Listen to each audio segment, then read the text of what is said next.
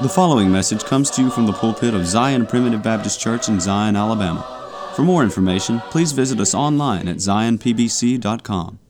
I want to welcome you today to the Zion Primitive Baptist Church podcast. This podcast is an outreach of Zion Primitive Baptist Church, which is located in the Zion community near Gordo, Alabama. I'm Elder Chris McCool, and I serve as pastor of Zion Primitive Baptist Church. We are a congregation of believers in the sovereign grace of God where families worship together through the simple practice of preaching, praying, and singing. If you live in this area or are visiting here, we would love to have you attend worship services with us. We meet every Sunday morning at 10:30 a.m. and every Sunday evening at 5 p.m. and the first and third Wednesday evenings at 6:30 p.m. I'm happy to note that our daily podcast is featured on Grace Alone Radio, which you can find at gracealoneradio.net you can find the schedule on the website, and you can also download an app to your phone so that you can listen wherever you are. Grace Alone Radio is a 24 hour streaming service which carries the message of God's sovereign grace around the clock and around the world. Zion Primitive Baptist Church is located at 9487 County Road 49, Gordo, Alabama. That's near the intersection of County Road 49 and Alabama Highway 159, about eight miles north of Gordo, Alabama, and about 10 miles northeast of Reform, Alabama. If you're interested in finding more sermons, you can go to our website at zionpbc.com. That's Z I O N P B C.com, where you'll find all of our posted sermons as well as a link to subscribe to our podcast. You can also subscribe to our website, which will update you every time a new sermon is posted.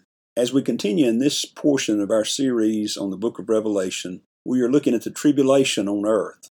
We've seen the opening of the sixth seal in the latter part of chapter 6, and now in chapter 7 we get another glimpse into heaven.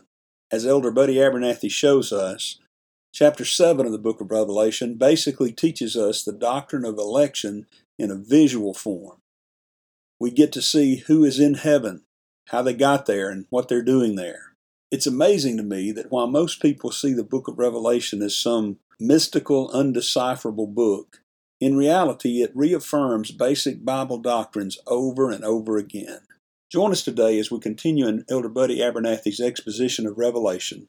But first, we have a song selection that we hope will be uplifting and edifying to you. I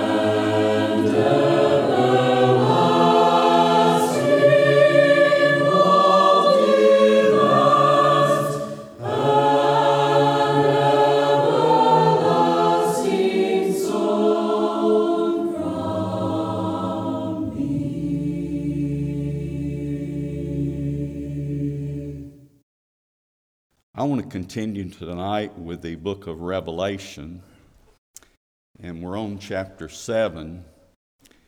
And let me just state this about chapter 6. If you remember, chapter 6 focuses on how the Lord protects his people by defeating their enemies. You know, most of the Bible talks about how the Lord blesses us in obedience. But here we're taught how the Lord protects us from those that would oppose us when we're obedient to Him. And then the last part of chapter 6 talks about the final judgment of God on the wicked. Just read the last verse of chapter 6. For the great day of his wrath is come, and who shall be able to stand? So he talks about how he protects God's people from the wicked during their life in this world, and he ultimately shows us how his judgment on the wicked will be permanent and everlasting, and God's people will never be troubled by them again. Now, chapter 7 teaches a doctrine that is basic and fundamental to Primitive Baptist. The subject of chapter 7 is the doctrine of election. But unlike the way the Apostle Paul taught it, we here have a picture of who's in heaven and what they're doing in heaven. That's a simple way to summarize the contents of chapter 7. Who occupies heaven? And what are they doing in heaven? So it begins in verse 1 and says, After these things I saw four angels standing on the four corners of the earth, holding the four winds of the earth, that the wind should not blow on the earth, nor on the sea, nor on any tree. And I saw another angel ascending from the east, having the seal of the living God. And he cried with a loud voice to the four angels, to whom it was given to hurt the earth and the sea, saying, Hurt not the earth, neither the sea, nor the trees, till we have sealed the servants of our God in their foreheads. Now, in these three verses, we see a picture with these four angels standing on the four corners of the earth, holding the four winds of the earth. In other words, judgment is pending. But something is holding back or delaying this judgment. Verse 2, he says, I saw another angel. That is, he described these four angels as being on the four corners of the earth, holding the four winds of the earth, but now he sees a fifth angel ascending, that is, coming from the east, having the seal of the living God. Now, we'll talk about that seal in a moment. But the first thing I want you to see, and there are a multitude of verses that address this, What's the significance when he says, I saw another angel ascending that is coming from the east? What's significant about that? Why would he say this angel's coming from the east? You know, throughout the Bible, you'll find many verses that teach this concept that when you're moving westward, you're moving in God's direction. When you're moving eastward, you're moving away from God. And notice this fifth angel is ascending, that is coming from the east. So that would certainly fit the way east is used here. This fifth angel is, as all angels, angels are, a being that is sent into the earth to do God's bidding. So this angel ascends from the east because he's being sent by God. But let me give you some examples, and I don't want to spend a whole lot of time on this, but this meant so much to me as the Lord brought it to my mind that I thought I would share it with you. In the very beginning of time, the Garden of Eden, according to Genesis 2 8, was in the east. In other words, there was only one direction to go, and that was west. But if you'll notice, after Adam and Eve transgressed the law of God, you remember he put those cherubims so that they couldn't partake of the tree of life. Put those cherubims around that tree, and they were put on the east side. That means Adam and Eve could not move west. Isn't that interesting? They couldn't move west. They had sinned against God, they had been separated from God, and these cherubims were placed on the east side. They, were, they, they could not move west. And you understand these are not all to be taken literally, that, they, that uh, things could not move physically westward, but this is teaching a concept that you'll find from the beginning of creation throughout the New Testament that moving west is ordinarily associated with moving in God's direction. You know what direction they traveled when they built the Tower of Babel? East. You know what direction Lot traveled when he separated from Abraham and went down to Sodom and Gomorrah? East. The entrance to the tabernacle was on the east side. That meant to go into the tabernacle, you had to go west. To enter the worship of God, to move in God's direction, you had to go west. The church from the first century till very recent history has been moving west. You get, a, you get out a map sometime and locate on that map where Jerusalem is, and go westward and see where Paul preached to those Gentiles, and you keep going to when the true worship of God was in England, and I know I'm skipping over a lot. But you know, it was there in England where the, we were given the King James translation of the Bible, and the true worship of God was there, and it eventually moved to America. In a general way, you can see that the church has moved west. Now, here's my favorite one Psalm 103, verse 12.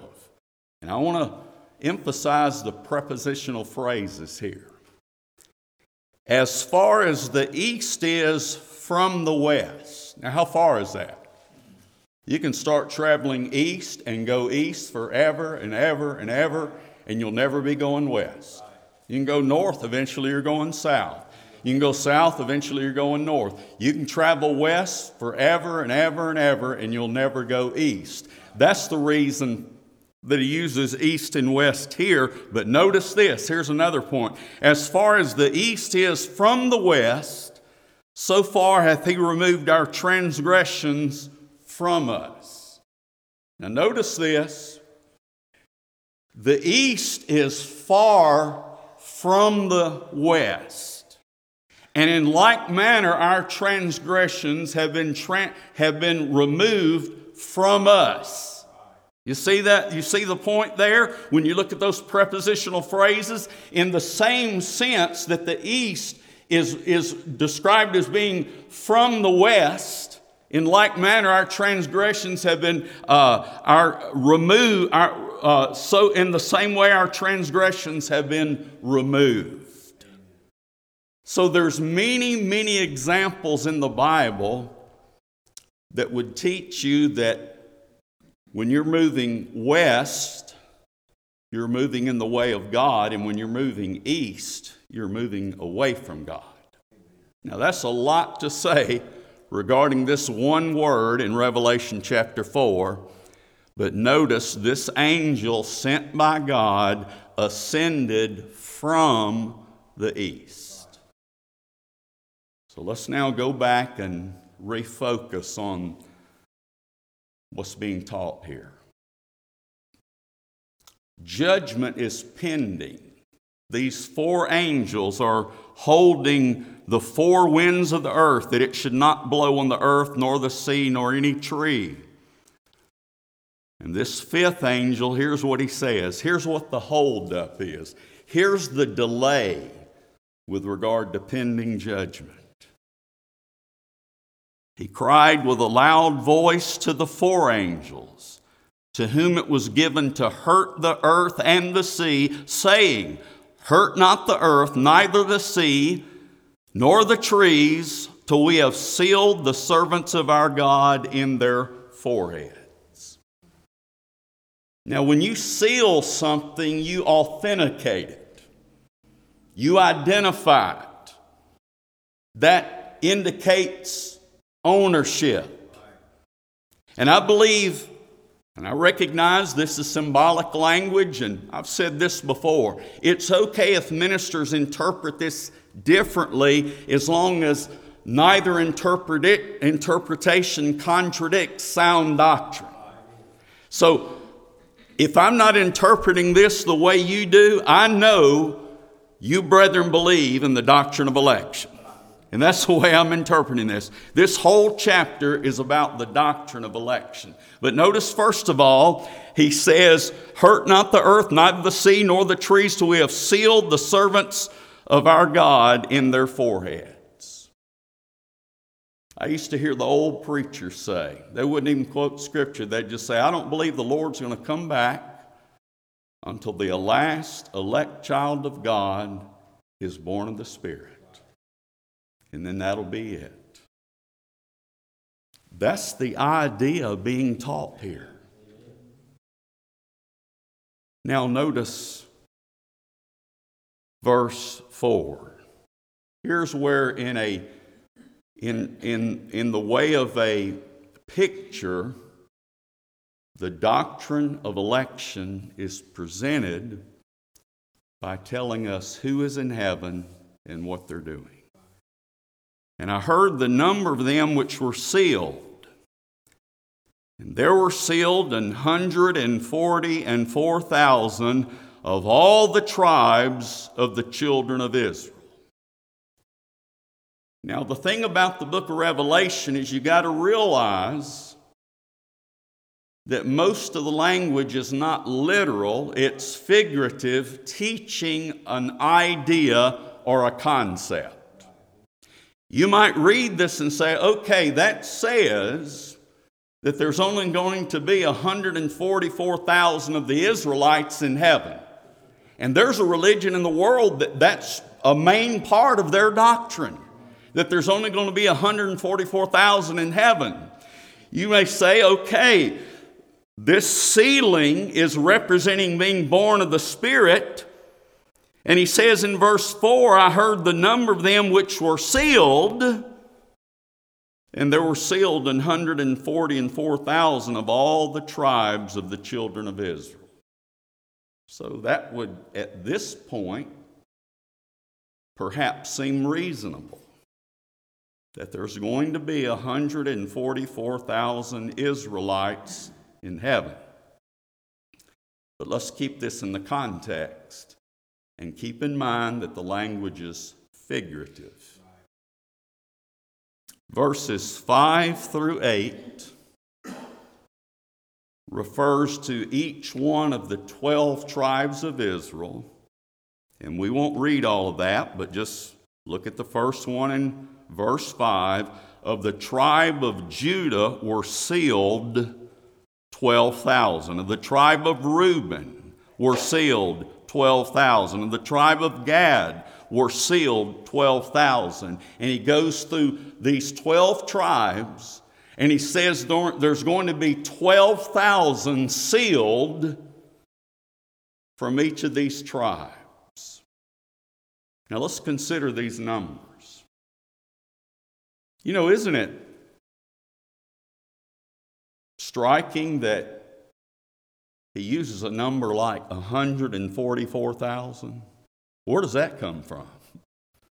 Well, 12 times 12 is a 144.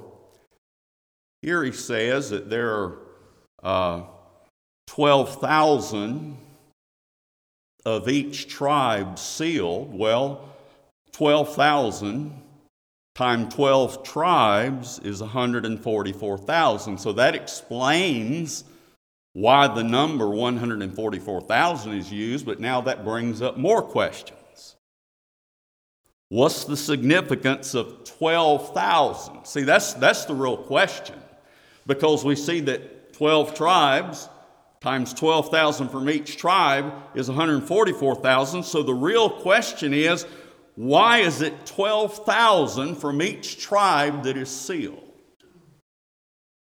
Well,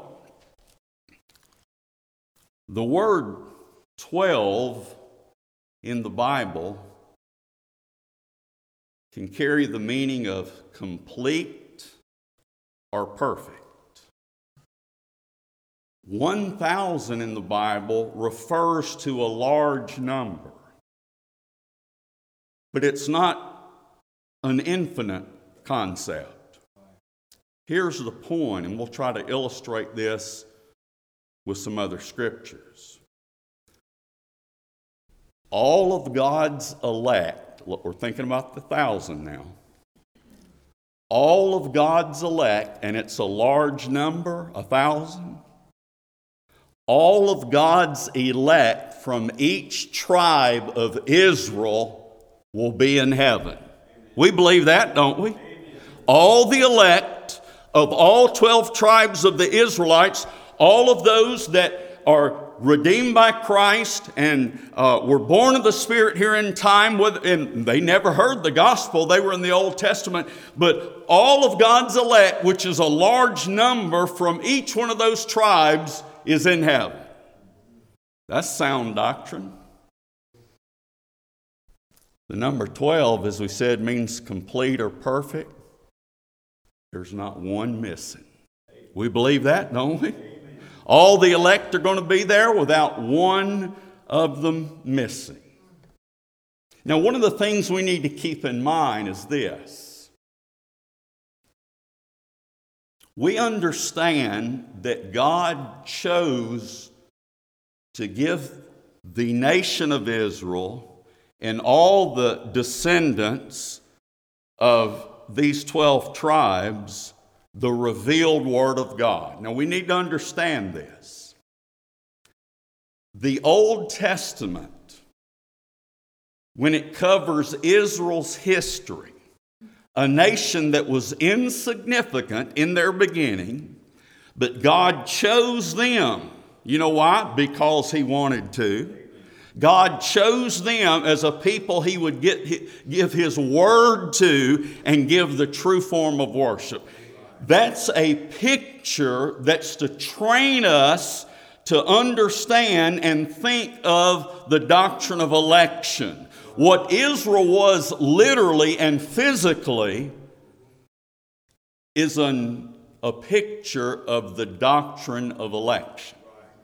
But here's what's so important to understand the Bible does not teach that every Israelite or every descendant of Abraham is an elect child of God. Now, you see what I'm saying? I, I want to try to make this simple and clear. God choosing to work with Israel is a picture that, that teaches us the concept that God can choose to work with who He wants to work with. And even though it illustrates the concept of election, that doesn't mean that all the descendants of Abraham are children of God, and furthermore, that nobody else is. And that would include all of us here tonight. So, with that in mind, let's think about that number 1,000 again. It's a large number, but that's what it is. Large number. It's not something that you know, can't be comprehended. It's a large number.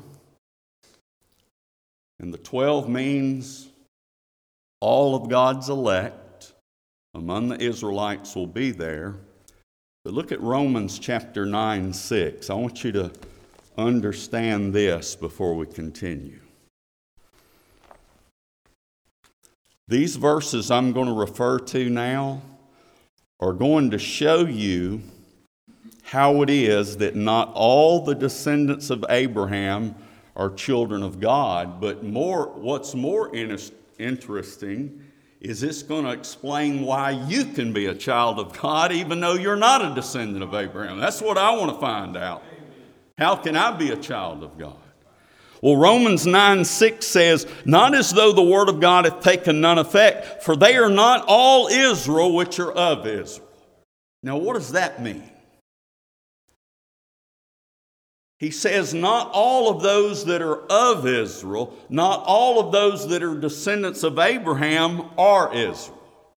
Now you remember this is the chapter where he says, Jacob have I loved and Esau have I hated. The most emphatic teaching in the New Testament on the doctrine of election. And so Paul, writing now to Gentile churches, not the descendants of Abraham, not Jews, and he's telling them, not all of those that are descendants of Abraham are the spiritual Israel.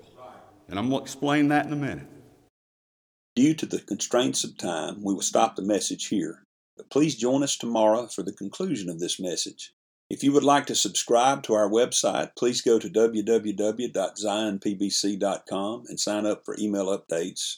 If you have any questions, please feel free to contact the church at zionpbc1847 at gmail.com. That's Z I O N P B C 1847 at gmail.com. Or you can email me directly at jchrismccool at gmail.com. That's the letter J, C H R I S M C C O O L at gmail.com. Again, thank you for listening. May the Lord bless you, is my prayer.